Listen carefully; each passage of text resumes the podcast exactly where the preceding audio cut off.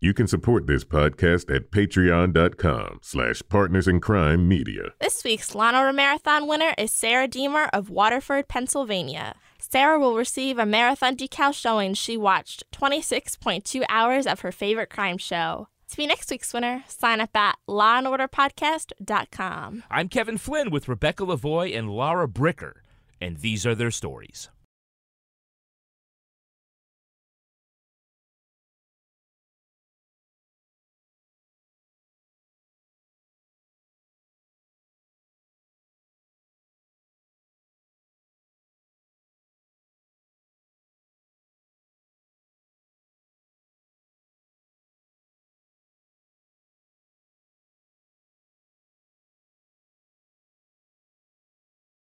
Welcome to These Are Their Stories, the podcast about network TV's most enduring crime franchise and the real life cases that inspired their shows. I'm Kevin Flynn. Each podcast will break down an episode from either Criminal Intent, SVU, or Original Recipe. And today we're looking at Law and Order, Season 11, Episode 2 Turnstile Justice. You say the one and only person responsible for Steph getting killed is this lunatic? You put a line through it on your list, and then you pat yourselves on the back.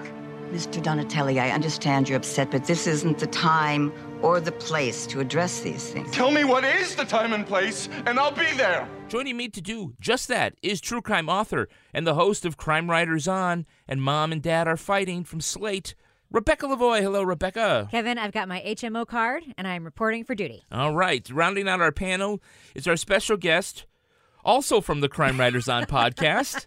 Digging deep this week. It's Laura Bricker. Hello, Laura. Good day, Kevin. Uh, so, Laura, how did you get into podcasting? How did I get into podcasting? I think that you, Kevin, may have um, emailed me and said, um, "Hey, uh, do you want to do a podcast?" And I'm like, "What's that?" Um, and after I googled podcast, yeah, I said, "Sure, I'll give it a try." Um, and that was actually four years ago now, um, which is crazy to me that we have uh, been doing our Crime Writers on podcast for four years. It is crazy. Yeah, It really is. I don't want to get Oprah on the couch right now, but I've never asked you. Do you enjoy doing this? Well, Kevin, it has changed my life. Yes. now, Laura, you're, you've become famous for your rage walks. I have. Explain how that came about for us. Um, well, I have to say, and I might be rage walking after this episode that we're talking about today. So, um, you know, I have a background in criminal justice. I worked as a defense investigator uh, for the public defender system for a number of years. And um, I have a little bit of a trigger when it comes to injustices and people being taken advantage of. And um, no. no kidding, no shit. So, my new outlet is um, walking. And I have a new place. Uh, the local YMCA actually has a one of those speed punching bags in the corner of their track. So if I really get Oh. enraged, I can just The pummel thing that on looks that. like one testicle hanging? yeah, pretty much. So you know, when I get like super super enraged, I can just take a little break. Get my rage out and start walking again. It's been a very good outlet for me. Now, I know you're a big fan of British crime dramas of all stripes. Uh, you've uh, enjoyed the Scandinavian crime dramas. How is your relationship with Law and Order, the quintessential American crime drama? Um, well, it's actually kind of funny you should ask me this, Kevin, because I'm somebody who has always had this show sort of on in the background when I'm doing things in my house. Not just you. I, and I just sort of watch it. I don't really know who anybody is, but I, I somehow find myself strangely getting sucked into it whenever I turn on the TV, and it always seems to be on. Um, 24 hours a day. Um, so, you know, I think I, I've moved on now. I'm definitely more in the British crime drama camp, but I do still love some Law and Order. Um, it's, it's sort of soothing to go back to that. Even though she knows doesn't know who any of the characters are or I what don't their know. jobs are. But that's No. the thing you don't actually need to You know episode know. to You're episode. right. It's There's plug not a continuing Yeah. storyline. It's each episode is encapsulated. So you just have to kind of remember people's names.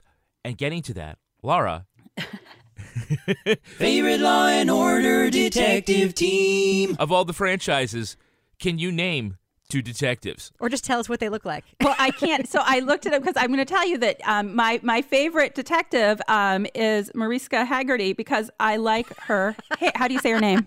Hard to tell. Mariska Hargitay. Okay, let me say whatever her name is. You know what? I'm going to say it's the lady with the hairstyle that I always want and that will never work on my hair. because my hair is too curvy and wavy, and I'm like, I really like her hair. Wait a minute, She's been on 20 seasons and, and has had 19 different hairstyles. Which one? So I like one? the short hair. I like the short hairstyle. Um, And she has that Epi- hot oh, partner four. um, who I think was also in something else we recently watched. Was he in like the night of or something? Anyway, he's super good looking. So, yes. Mariska Haggerty, I'm sure, is very thrilled to hear that she's Fantastic. top of your Yeah. Love it. Whatever her name is, the hair chick. Laura, who's your favorite prosecutorial team? Favorite Law and Order District Attorney Prosecutorial Team. Oh dear God. Um, I'm gonna go with Sam Waterston from this episode um, because again, uh, you know, I know who he is, and he happens to be um, my neighbor across the street. His daughter is like her childhood best friend, so I feel a little bit invested. I know in watching him and um, his attractive little counterpart in this week's episode. Yeah. Angie Harmon, aka Abby Carmichael, Carmichael sounds very official. who is my favorite. She's actually my favorite co-prosecutor along with Jack McCoy. That's great. Well, we don't want Laura's bad pick getting back to her neighbor. It's true. Because it might get all the way back to Sam Waterston if it's wrong. Oh, that's good. No, no, no. We've talked about it. She's she said she'll let me know if he's ever in town. I'm like, all right. And you then And I'll let let us Rebecca know. as well. Yes. We'll be down with a tape recorder in a minute. All right, now let's look at the first half of this episode, Law and Order Season 11, Episode 2, Turnstile Justice. Don't sleep in the subway, darling. Uh, oh, you're dead on a bench? My fault. let's call Briscoe and Green. No one's filed a report with missing persons fitting her description. Which could mean she was from out of town. Oh, that's just what we need. Female tourist beaten to death on the subway. Uh, she was dressed more like a businesswoman than a tourist. The unidentified woman's head was bashed in somehow. The detectives work backwards from the turnstile to the newsstand to the diner where she gets her coffee to the photo shop where she gets the photos of her children. And then there's a number six in the background of the apartment. What? Ah, So they learn the woman is Stephanie Donatelli. Her distraught ex-husband says she always wore certain family heirlooms like a gold cross and a swatch. Winnie the Pooh. they catch a break when two women are spotted using the victim's American Express card at a movie theater. Hmm. They got the card from her boyfriend who bought it off a homeless guy who took all of Stephanie's valuables. He says some crazy black guy came up behind Stephanie and dropped a paving stone on her head, leaving only with her eyeglasses. Briscoe and Green ask a patrolman if they know any crazy black guy in the New York City subway system ever. They- they point him to Ryan Gallant's flophouse, where the delusional man is arrested. Okay, so a woman dead on the uh, the bench at the subway station. Yep. These detectives are put out. Uh, these detectives are like, DOA on a subway platform. Maybe it's a person of great renown. Maybe they thought we didn't have anything else to do. why do they even call us? I'm like, because there's a dead person and you're homicide detectives. like, what is the matter with you? And then they have like this like really weird like Briscoe quip there where uh, Green says something like, "Oh, Well dressed, nails done. She puts in an honest day's work and waits for the downtown local to go home. Yeah, she caught the express. looks like she caught the express." And I'm like, first of all, how did you know she was waiting for the local? That seems awfully specific for people who don't care about killings in the subway system. Oh, you know, it just sets up the quip. Come on. Go with it. So they learn their victim always had a cup of coffee. So where do they go? A diner across the street. Another person I know gone. And this one had kids. How do you know that? Every other week she's in here with new pictures that she just picked up from next door. And apparently that's where she gets her cup of coffee to go every day. It's Yeah. the year 2000. and she's going into a little greasy spoon to get a cup of coffee to go. You know, whatever works. I, I found what I found more sus- suspicious about that scene was like, why is she showing these diner people pictures of her kids all the time? like, They don't fucking care. like, what are you like inviting pedophiles to come find your kids? I'm like, what, what is this? Uh, That seemed very odd to me. Very This- this- suspect. all of this backwards investigation stuff. I mean, this is all pre-iPhone. This 2000 when the Yeah. iPhone came out. What in 2007? Yeah. So it's and also they didn't really start spying on it till 2009. right, and it's also like pre-Starbucks and pre. No, it's not pre Starbucks. pre Starbucks in New York. No, I- it's not I think it pre-Starbucks in. New York. It's pre them being ubiquitous. No, no. No. There's got to be a coffee shop, like No. a cart on the street or something. Listen, New Again, Yorkers you're love their going diners. into a- you really have to hate your coffee. If you're like, I'm gonna go and get it there, because there's a million places to get coffee. Those people seem very nice. What are you talking about? Plus, she also was using film film, which is so adorable. well, you don't know that. I mean, she just didn't have a color printer. yeah, so they so they do go to this photomat, right? And the guy there says he doesn't know who she is, or he does, or something like that. So they ask, you know, trying to get a clue. So what do you do with the photos that aren't picked up right away? And of course, there, he just thumbs through some some the some seven envelopes, envelopes of photos been pulls it out, up. and they're right there. But wait a minute, they make it sound like she's been dead for weeks. and it was it seems like it was happening the same day. It's like, well, she hasn't picked up her photo. She let's throw it in the dead person pile. Yeah, he didn't know her name. He didn't know what she looked like, but he was able to pull out the envelope immediately. yeah, yeah. There were suspiciously few envelopes in that box as well. Oh no, so she was taking a lot of photos, according to those people in the coffee shop, because it sounded like she had new photos like every other day. Yeah. But I was like, Photoshop, like who remembers these? Like, wow. It's like like when you see those like the kids like you know see like a Walkman and they're like, what's that? Like I mean, and it doesn't seem like this episode should be that long ago, but you know it was. It, it's amazing to think that in in just that amount of time we're not even using Photoshops anymore like that. That's Yeah, right. yeah. Hey, Kay, uh, Kevin, let's just go out the front porch of our own house and take a photo of, of Our ourselves. own crappy graffiti ridden house. And so you can see, oh, there's a number six behind her head. That narrows framer. it down. It's a framer. well, we see two people before they are famous. Um, who is playing the role of Paul Donatelli?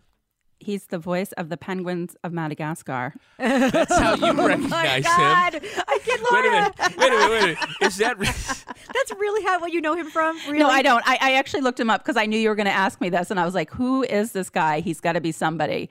Um, so that's one of his big roles. Mhm. But the husband. no, it's not. the husband you're talking the about. The husband. Yeah, The that's, bereaved- Yeah. Yeah, that's not his big role, Laura. he was in Modern Family. The Modern Family The- for ten years. the- the Emmy most- Award winner Ty Burrell. the most successful sitcom actor, arguably, since the year 2000. I was like, he was in On the most- Madagascar. on the most successful sitcom TV show of the century. But yeah, he's but you also recognize that uh, that old detective as the candlestick from Beauty and the Beast, too, yeah, right? yes, yes, yes, I did. Yep. This last month or so, she's called me up on the phone at night and we've talked and talked and she's told me how lonely she is. Exactly. Yeah, exactly. Oh, so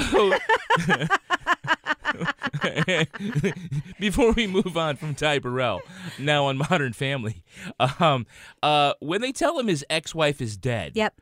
He starts this awkward sweeping, That's like right. he's Rain Man. He Yes. he like he he continues the grand tradition of doing other things when the uh, murder cops on Law and Order come and tell you that somebody that you love is dead. He continues making the peanut butter and jelly sandwich.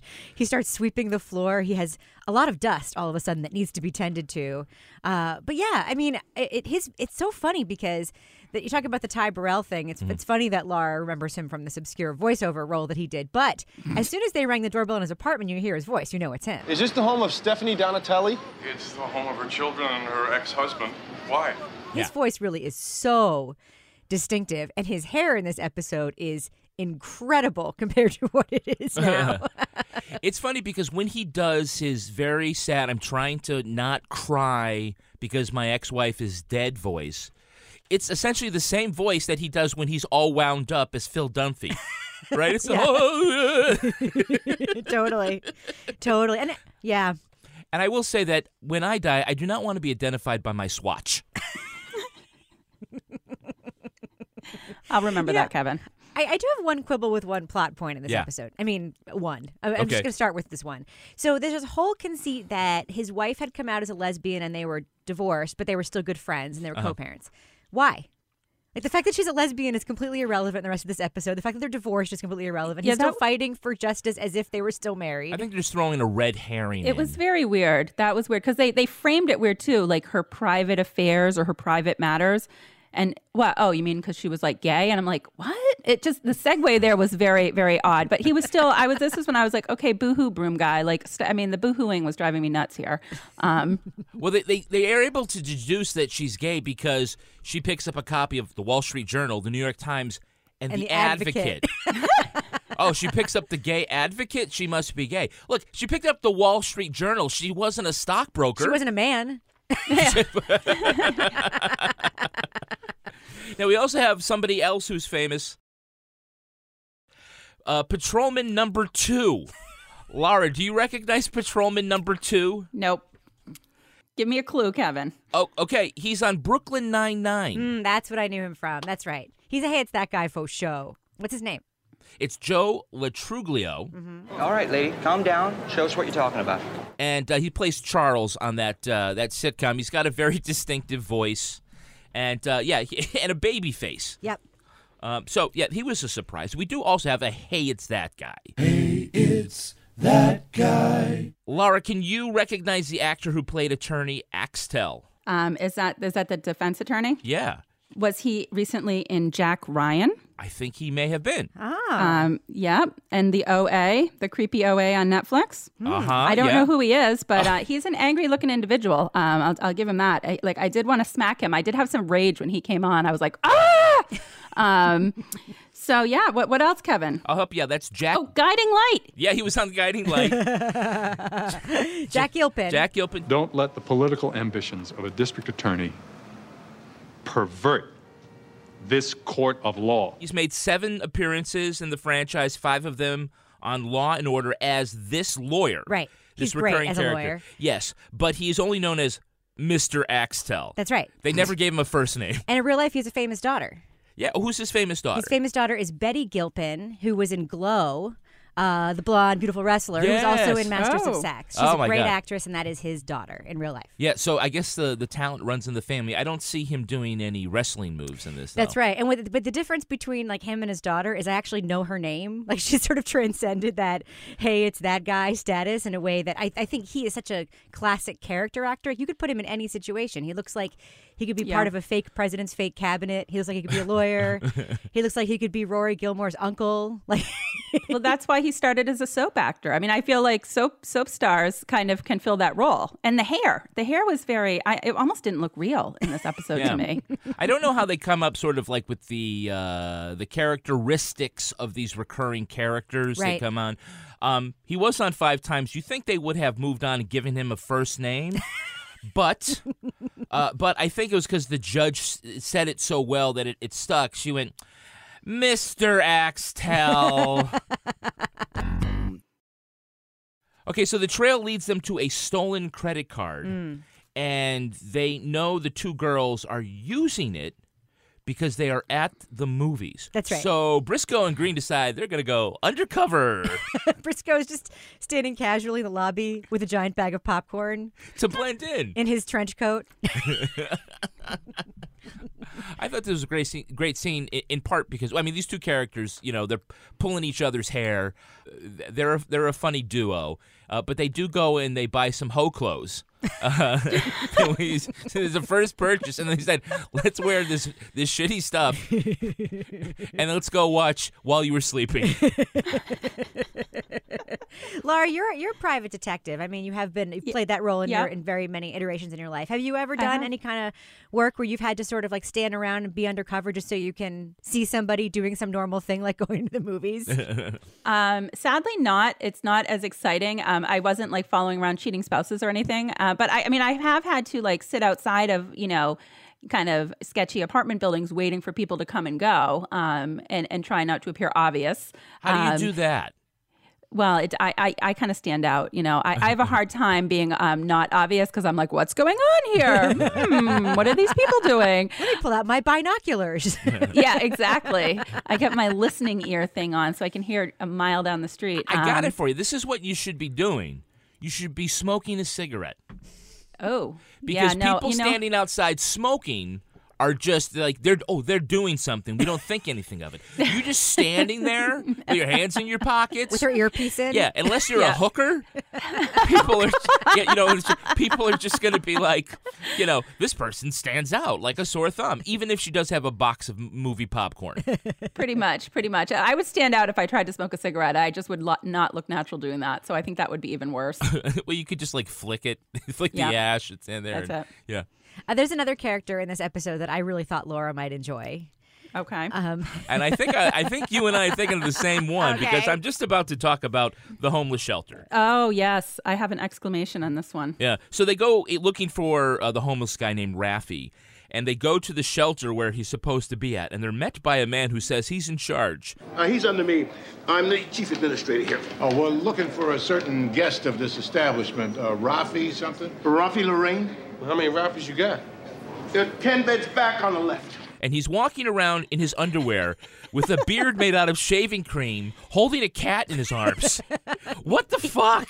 yeah, that was exactly my reaction. I'm like, wait, what? Why is this guy carrying a cat around? Why is there a cat in the homeless shelter? Why is he totally unconcerned that he's walking around with shaving cream on his face when these people show up? You thought about why is there a cat in the homeless shelter? the guys, I mean, is the cat homeless?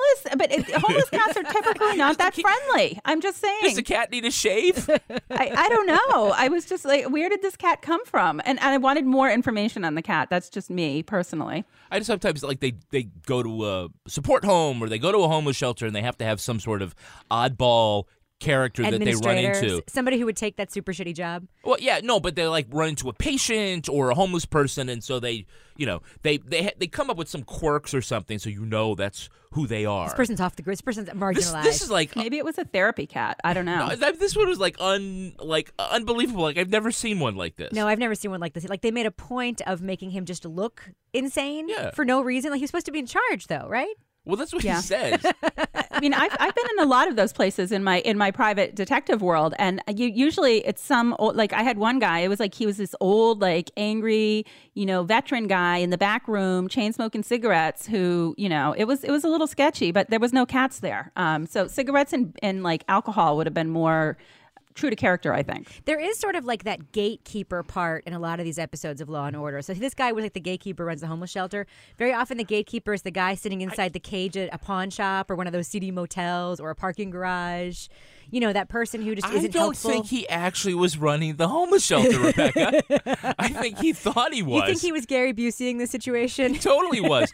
and you know that that shaving cream beard, that was freshly applied. Yes, it was. Because if he if it, ten minutes later, it would have been all like sort Gone? of yeah, Yeah. yeah, been melting down, and it's it's a good thing that it wasn't like oh you've interrupted me mid shave. He was more helpful than the Metro card guy, though, who actually was supposed to be helping them. The guy with a uniform on, sitting in the booth, who Sorry. was just like, "Sorry, nope, nope, no." this guy was way more helpful. Yeah, so so was, I, by comparison, yes, and and much more helpful than the guy at the photomat. Exactly. Who, Yeah. who charged Who, them? who charged them two dollars or whatever it was? I should pay.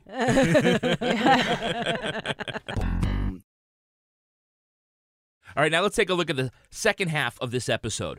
Ryan Gallant's lawyer says his client is clearly insane, but McCoy isn't buying it.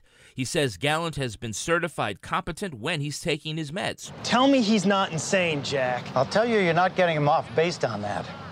He stole property and ran. And flight's the one indicator juries love to rely on when they reject an insanity defense. So it doesn't matter whether or not he's insane. What matters most is he doesn't get to do this again. They cut a deal. Gallant pleads guilty, easy peasy. But Phil Dunphy's not happy, and that's that it's wrapped up so neatly. Sure, Gallant is responsible, but who's responsible for turning him loose on the public? Because they just can't let shit go. McCoy and Carmichael look into Gallant's medical care. He just got out of Rikers with no medication and never was referred to treatment while in jail. Seems like there's this thing called an HMO that's running things now, and they're trying to save money by not providing care. Communist DA Nora Lewin decides the HMO executive, Philip Andrews, should be tried for manslaughter for not treating Gallant, who later killed Stephanie. The defense argues the executive is just doing his job, fucking people. I mean, I mean, I mean, saving the prison money on medical expenses. But McCoy says Gallant's violence was a foreseeable event. The jury convicts Andrews on a lesser charge, and he gets a year in jail. All right, uh, I, Rebecca, I know I, you want to say something about Abby Carmichael's wardrobe. Go ahead. I won't edit it out. Okay. Her clothes in this episode. Oh, thanks for sharing that. Now tell me what you tell me what you think about uh, her character in this episode. I think she's an uncharacteristically. you love yourself some Carmichael. I do. I love her because she, you know, she's a um, hard charging DA with a sometimes soft spot underneath that, and she pushes back a lot on Jack's evil deeds when he tries to cross the line. But she, in this episode, is also incredibly kind and empathetic when she's in the room with that incredibly scary, psychotic guy who they know hit somebody, and he comes charging at her. I understand there's some problem with you letting us fingerprint you. Sir? He does that every so often. She just stays like real cool under pressure, and kind of in a way that is Her kind of eyes just open really wide. Yeah. She doesn't flinch at all, Laura. I was impressed. I thought she was a goner. I was like, oh, here we go. I mean, this guy, uh, this is it. This is she's she's done. Her and her pretty outfit, but um, Uh, DA red shirt. yeah, no, I was uh, that was that was an impressive scene because I thought for sure that that guy was gonna like lose it and like one of his other personalities was gonna end up killing her. This this episode was a little bit like a 2018 podcast, like this episode, like this se- season of Serial, where it mm-hmm. sort of took the thing that happened on the surface and dug down to the causes and sort of tried to expose that. Very uncharacteristic for Law and Order. Very uncharacteristic, I think, for a real life DA team to put away Yeah. a, a killer and then be like. Now let's spend more time looking into the deeper cause, and let's send the cops to to interview some executives. Like, Yeah. it's not characteristic of, of what probably would happen, and definitely uncharacteristic for this usually hard charging prosecutorial team. Right. Now, we haven't talked in the podcast yet at all about new District Attorney Nora Lewin. Kami Pinko, Nora Lewin. Yeah. uh, remember, this is just her second episode. Yeah. Okay. Uh, and she'll be on for two years. Dianne Wiest's character. She's the appointed replacement of Adam Schiff, Mm-hmm. who, you know, we all know is, you know, the longtime. Very disgruntled DNA, DA. Uh, this has always been a political office, the DA's office. Right. But this is probably the first time that in Law and Order we have a political character. Right, because in the show, as you remember, she was appointed by allegedly by Rudy Giuliani. yeah. Which is really funny to think about now, how he'd point this like soft-hearted, footloose mom to be the DA in New York, where he had formerly been a mafia prosecutor. Oh yeah, well she was a mafia prosecutor too. That's the That's the backstory. That's, how they knew That's each conceit. other. But she's also she's a, tough broad. She's so- also a high-thinking law professor type, right? yeah.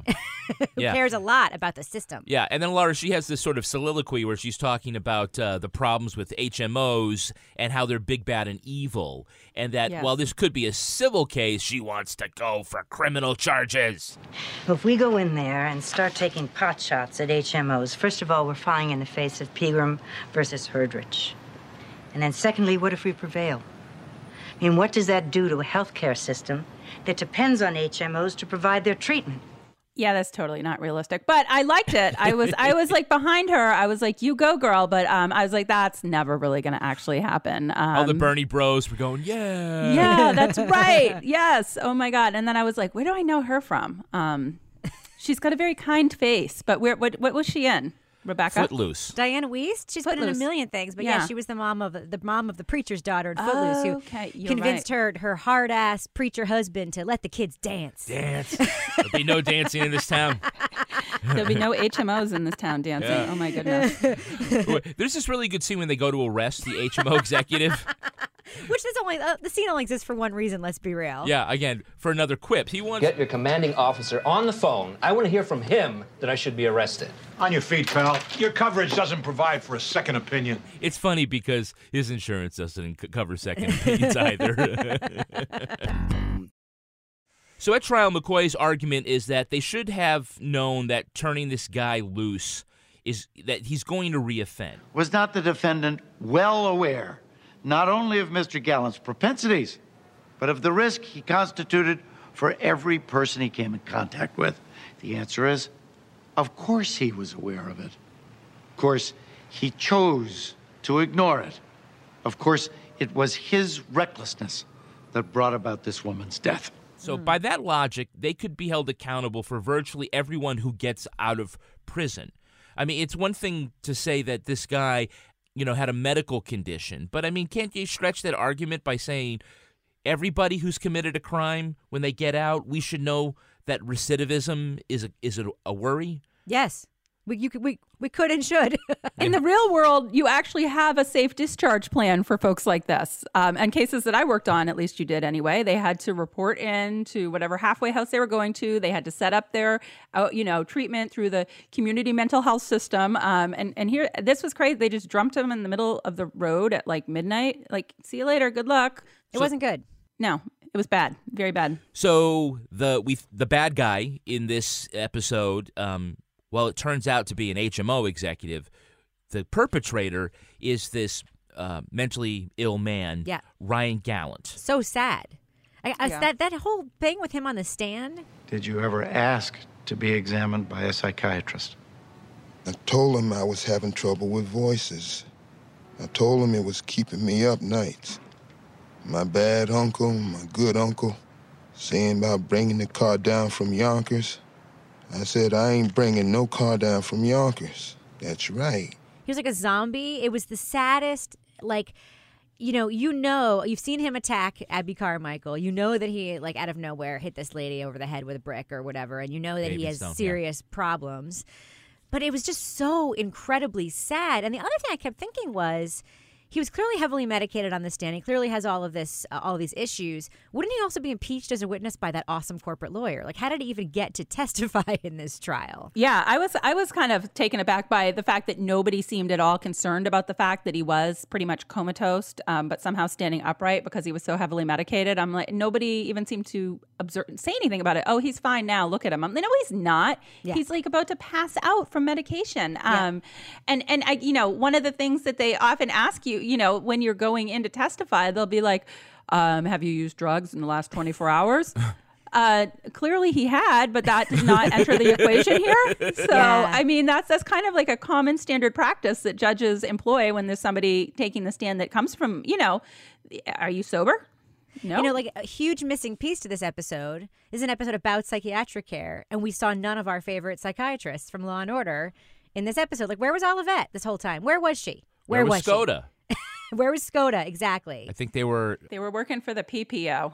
they're working for the people. they do get the uh, the conviction that they're hoping for uh, at the end. You know what they did is important because they're going to be on TV. Dateline wants to interview me about the verdict. Jane Pauley or Stone Phillips? Stone Phillips.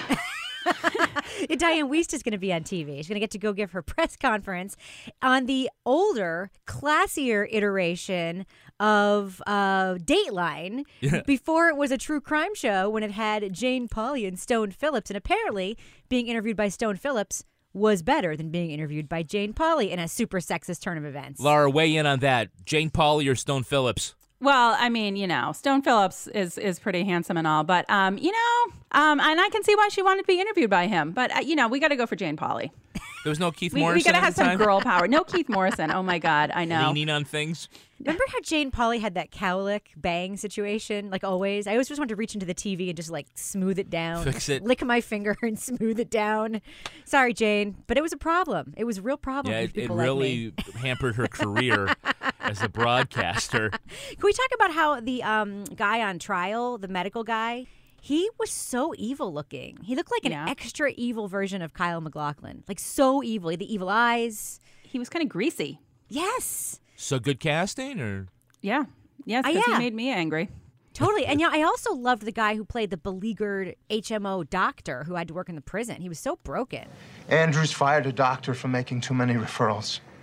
Same day he calls me in. He asked me if I heard about the firing and if I was familiar with SMJ's policy limiting referrals. He told me he hoped I didn't make the same mistake. Yeah, and I think that while this is set up in a prison setting, got to remember the time, 2000. You know, so we've just been through the 90s where you had this HMO, PPO Yep. uh, revolution, Right. in the way insurance companies are giving you your care. It seems like even though this is taking place in prison, where they would have some authority, th- these characters. uh, they're really it's really a substitute for everybody's personal health insurance and that the, everybody in the audience kind of knows that they're afraid that their their doctor isn't going to be able to do what they want them to do because some insurance executive is going to tell them no. Right. I mean, this is like it's, what's really was funny to me about this is that the argument around the healthcare and the sort of the rise of the managed care HMO thing back then. You heard the same arguments then about the privatization of it and that corporate conglomeration as you hear now about potentially more like government intervention in healthcare. Back then, it was like you are not going to be able to make your own decisions. There's going to be people deciding if you live or die. And I'm like, hello, death panel uh, debate. It's like basically the same debate. Basically, just because healthcare itself is just so expensive and completely sucks in this country. Yeah, but and it's also the same in the the jail system, which is kind of sad because this was what you know 18 years ago. Um, Yep. And and when I was still doing defense work and going into jails and working with the public defender system, there was one of our jails um, in the state that was having people come in that needed psych meds, and they were not giving them psych meds or medicines that they needed, and they were having some pretty serious situations. And it was, I'm like, okay, so you know, how many years later is that? And that is actually still happening in the real world. Yep. Now it's interesting. Instead of wishing this guy would get his comeuppance by being raped in prison, Which is what they kinda, usually do. was what they kind of It's their usually hint at. go-to, yes. Yeah. How much time will Andrew serve with good behavior? Under a year. He'll serve it at Rikers.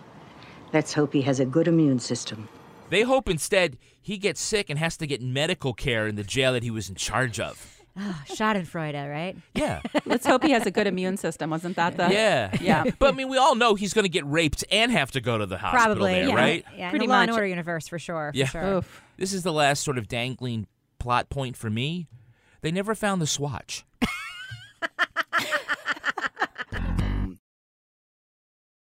well, let's take a look at the real life story that inspired this episode. It's time for Ripped from the Headlines.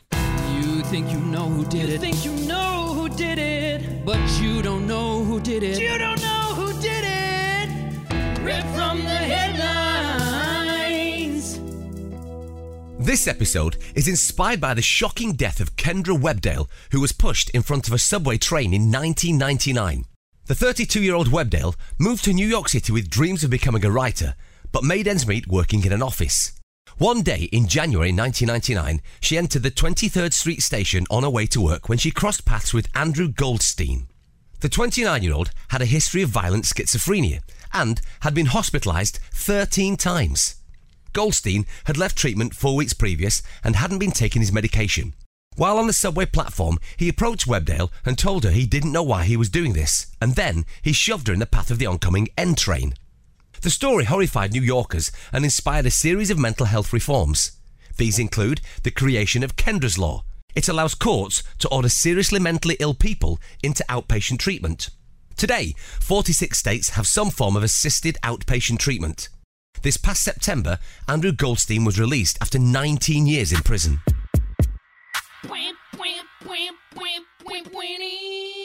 Wow. Well, the uh, the story in the subway, pretty scary stuff. Uh, should millions of commuters be overly concerned? I think that the whole situation. I mean, it's funny when you go to the airport, right? Mhm. And you have, if you're like some in some big airport, you have to take one of those shuttles from one terminal to the other, and the train comes. There's like a wall between you and the train that like opens up when the train arrives. Yeah. So it's like not possible to jump on the tracks. You can't even have access to the tracks. And if you look at the way the New York City subway system is built, it's actually surprising that this isn't a way where people murder people all the time. It would. It's so easy. There are so many people. Yeah.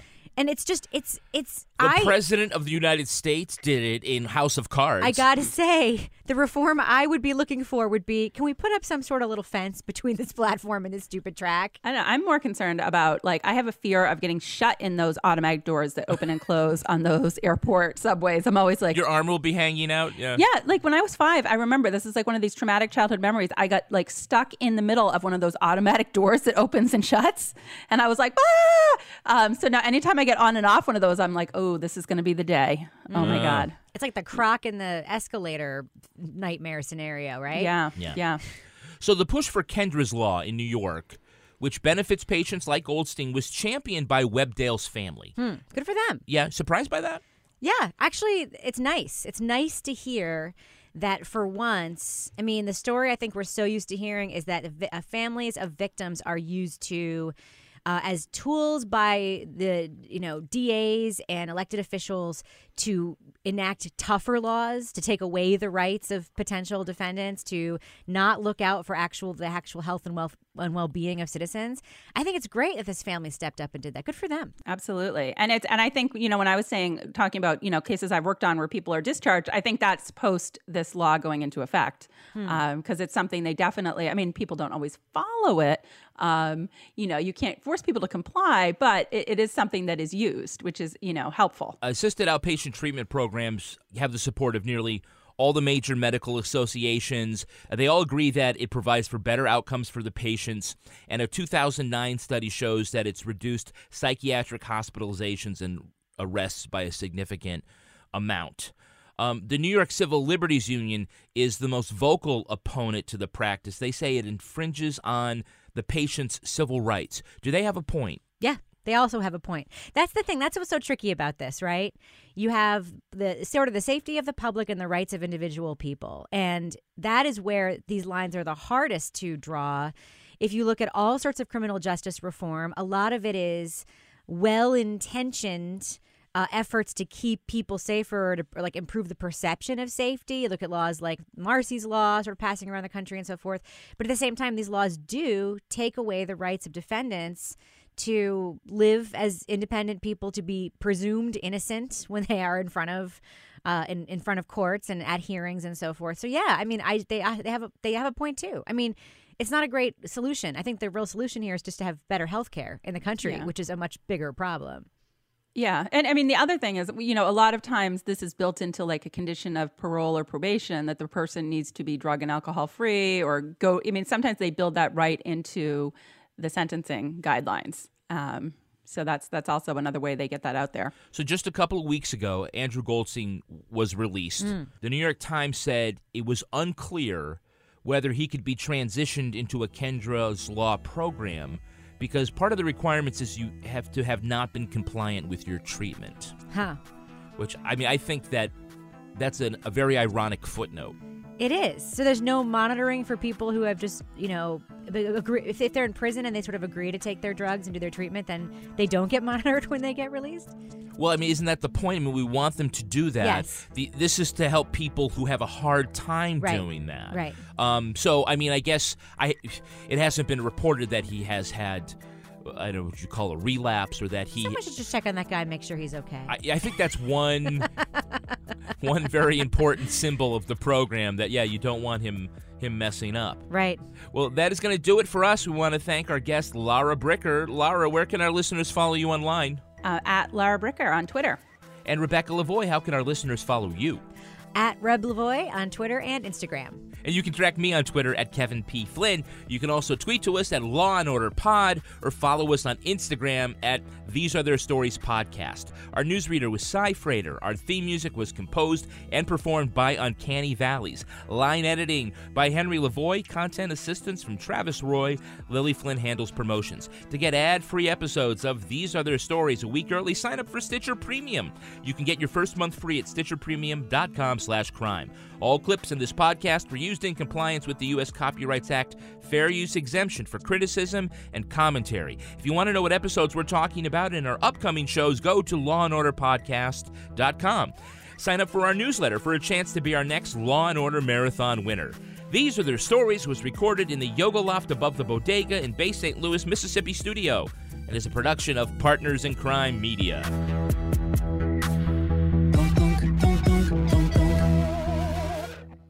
Partners in Crime Media.